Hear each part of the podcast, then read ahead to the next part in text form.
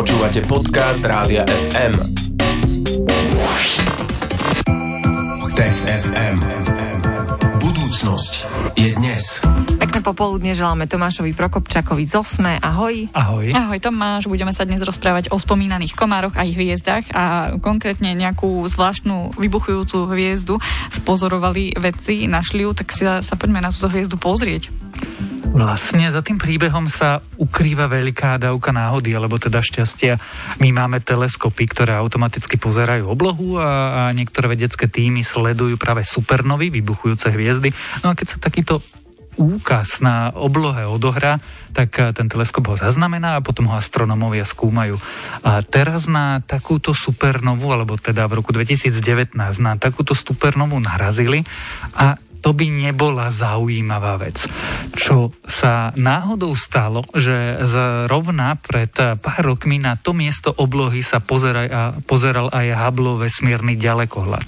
A tým pádom sme konečne videli hviezdu tesne pred tým, ako vybuchne a potom zároveň pozorovali ten proces toho výbuchu. Mhm, takže sme ju pozorovali z viacerých pohľadov, tak, tak toto máme chápať? Časových pohľadov, teda videli sme ju predtým a tak sme mohli ako keby takmer naživo sledovať, čo sa odohráva práve počas procesu, ktorú, ktorý nazývame supernova. Mhm, no a prečo mali teda také šťastie vedci, že toto všetko spozorovali a čo s tým má ten Hubble teleskop spomínaný? No šťastie je pozerať sa na správnu časť oblohy a šťastie je, že sa niekto iný pozera na tú správnu časť oblohy. No a ten Hubble teleskop nám ukázal ten výsek oblohy tesne pred tým, ako sa všetky tieto katastrofické udalosti odohrali, pretože supernova je jav, ktorý v tomto prípade sa odohral v inej galaxii ako v tej našej, mhm. ale napriek tomu sme ho uvideli až od nás, pretože tá hviezda je taká jasná v tom okamihu, keď vybuchuje. No a keď sa výskumníci pozerali na tie dáta, teda predtým a potom, a uvideli vec, ktorá vlastne odporuje našim teoretickým modelom o tom, ako supernova prebieha.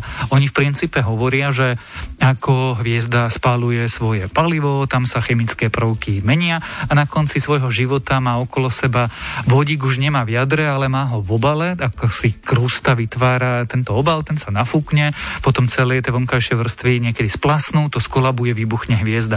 No a teraz prvýkrát astronomovia pozorovali, že vlastne tá hviezda tam žiaden e, vodík nemá. A to je veľmi čudné. Prečo je to čudné? pretože to znamená, že e, buď sme sa zle pozerali a máme teda chybu v meraniach, alebo naše prevládajúce modely o tom, ako hviezdy tohto typu umierajú, sú nesprávne. No a zároveň sa odohrala ešte zaujímavá udalosť, že vlastne tie vonkajšie vrstvy odhodené tej hviezdy na ten vodík vo vesmíre narazili. Čiže a teraz sa výskumníci špekulujú, že čo sa tam vlastne stalo. No a vieme povedať, čo si teda vedci myslia, aké majú hypotézy, teórie, čo sa mohlo stať? Existujú dve veľké významné hypotézy. Možno je to úplne inak, ale tie dve veľké hypotézy, ktoré tí výskumní tým naformulovali, vysvetľovali, je, že prvá vec je, že, že mm, explózie supernov prebiehajú trochu inak.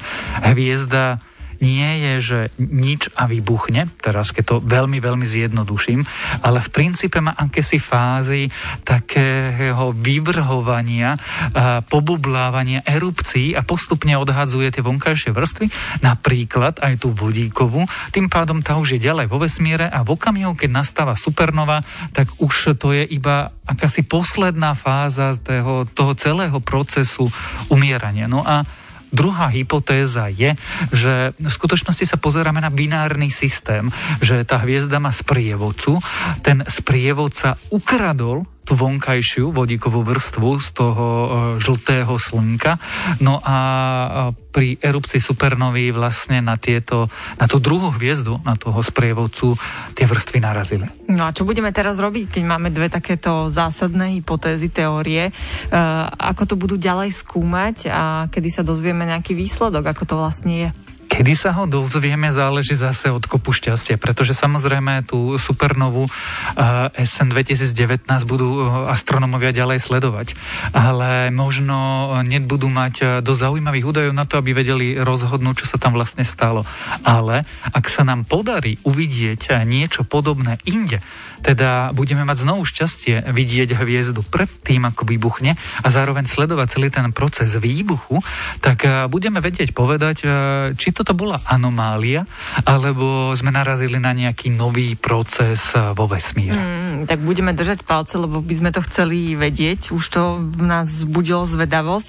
Uh, ty si stále aj hovoril, že keď budeme mať šťastie, čiže nie je pokrytá celá obloha tak priebežne po celej planete, aby sme mali každý kúsok hviezdnej oblohy zaznamenaný? Bohužiaľ nie takýmto spôsobom na pozorovanie hviezd, supernova a tak ďalej. Čiže my máme nejaké misie, ktoré sledujú napríklad pozadiové kozmické žiarenie na nočnej oblohe, ale nie, nepozeráme sa na celú oblohu a nepozeráme sa na každú hviezdu.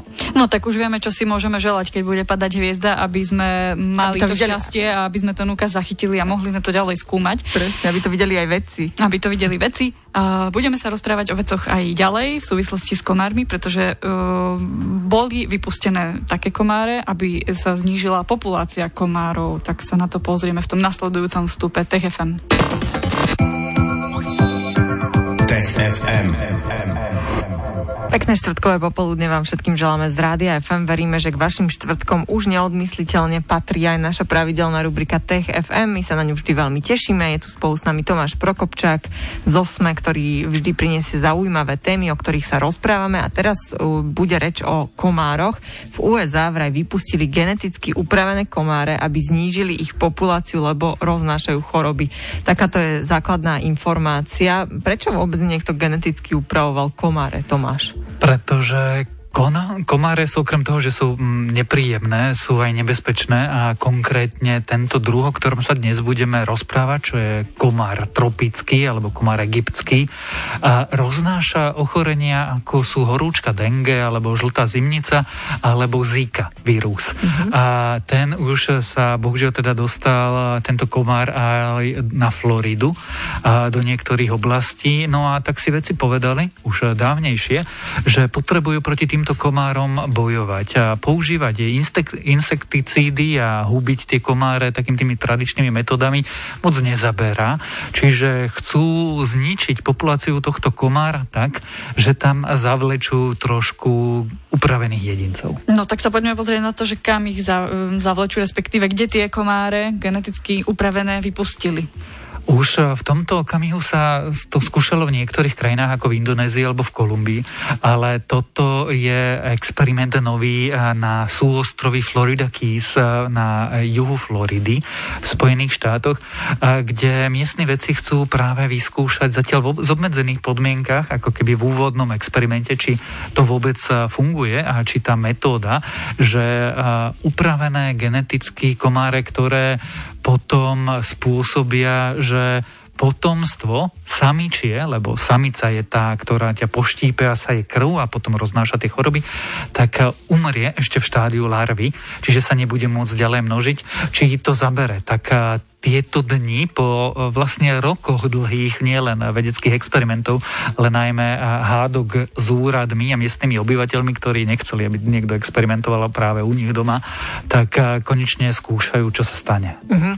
A ako boli konkrétne tie komare zmenené? Čo, čo na nich zmenili? Čo tam geneticky upravili? Upravili pasáž génov tak, že keď sa tieto upravené samce, a sú to výhradne samce, spária so samicami, tak prenesú taký gen, ktorý spôsobí, že v larválnom štádiu samičiek a len samičiek dôjde k smrti samce ako larvy prežijú a sú ďalej nositeľom tohto génu.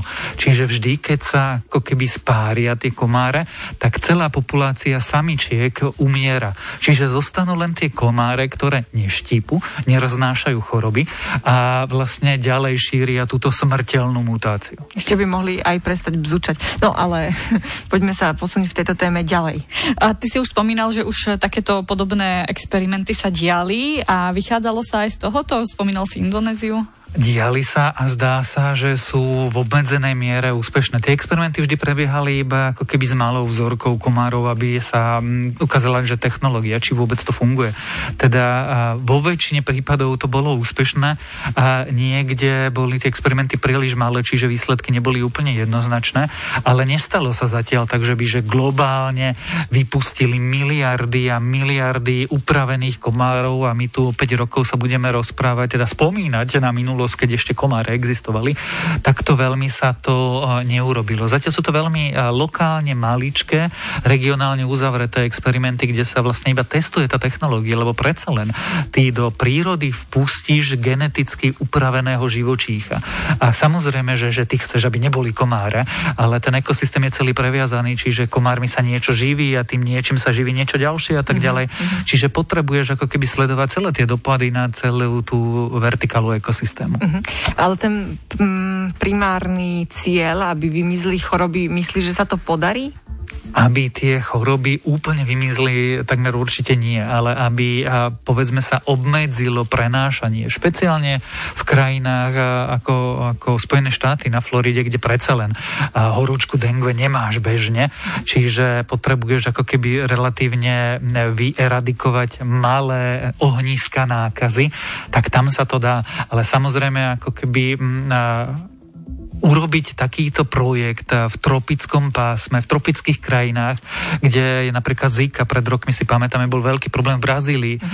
Uh, to je oveľa, oveľa ťažšia a komplexnejšia úloha, ako to len vypustiť nejakých uh, samcov komárov do prírody. No, takže um, mnoho úloh ešte čaká vecov. Budeme im opäť raz držať palce. My tu z TFM, teda Lucia Vierka a Tomáš Prokopčak z OSME, ktorý tu bol s nami aj tento štvrtok. Opäť o týždeň sa nám bude prihovárať Tomáš. Po 15. si môžete zapnúť TFM. No a Tomášovi ďakujeme. Ahoj. Ahoj. Tech FM. Budúcnosť je dnes. Stream, živé vysielanie a playlisty nájdete na www.radiofm.sk.